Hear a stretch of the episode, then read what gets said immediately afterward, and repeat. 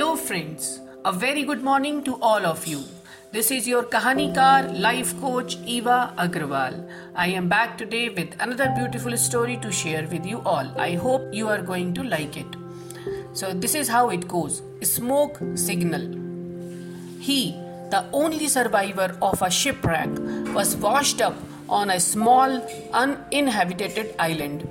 He prayed feverishly for God to rescue him, and every day he scanned the horizon for help, but none seemed forthcoming. Exhausted, he eventually managed to build a little hut out of driftwood to protect him from the elements and to store his few possessions. But then one day, after scavenging for food on the island, he arrived home to find his little hut in flames, the smoke rolling up in the sky.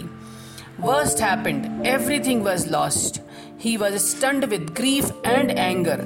God, how could you do this to me? He cried. Early the next day, however, he was awakened by the sound of a ship that was approaching the island. It had come to rescue him.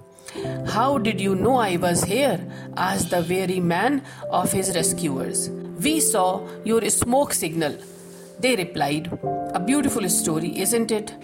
The moral of the story is that it is easy to get discouraged when things are going bad. We shouldn't lose heart because God is at work in our lives, even in the midst of pain and suffering.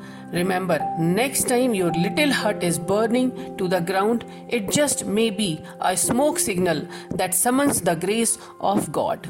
Thank you everyone for listening. This is a small story. I hope you loved it. Keep sharing your stories. My email address is in the description. I will be back with another beautiful story. Till then, take care and bye.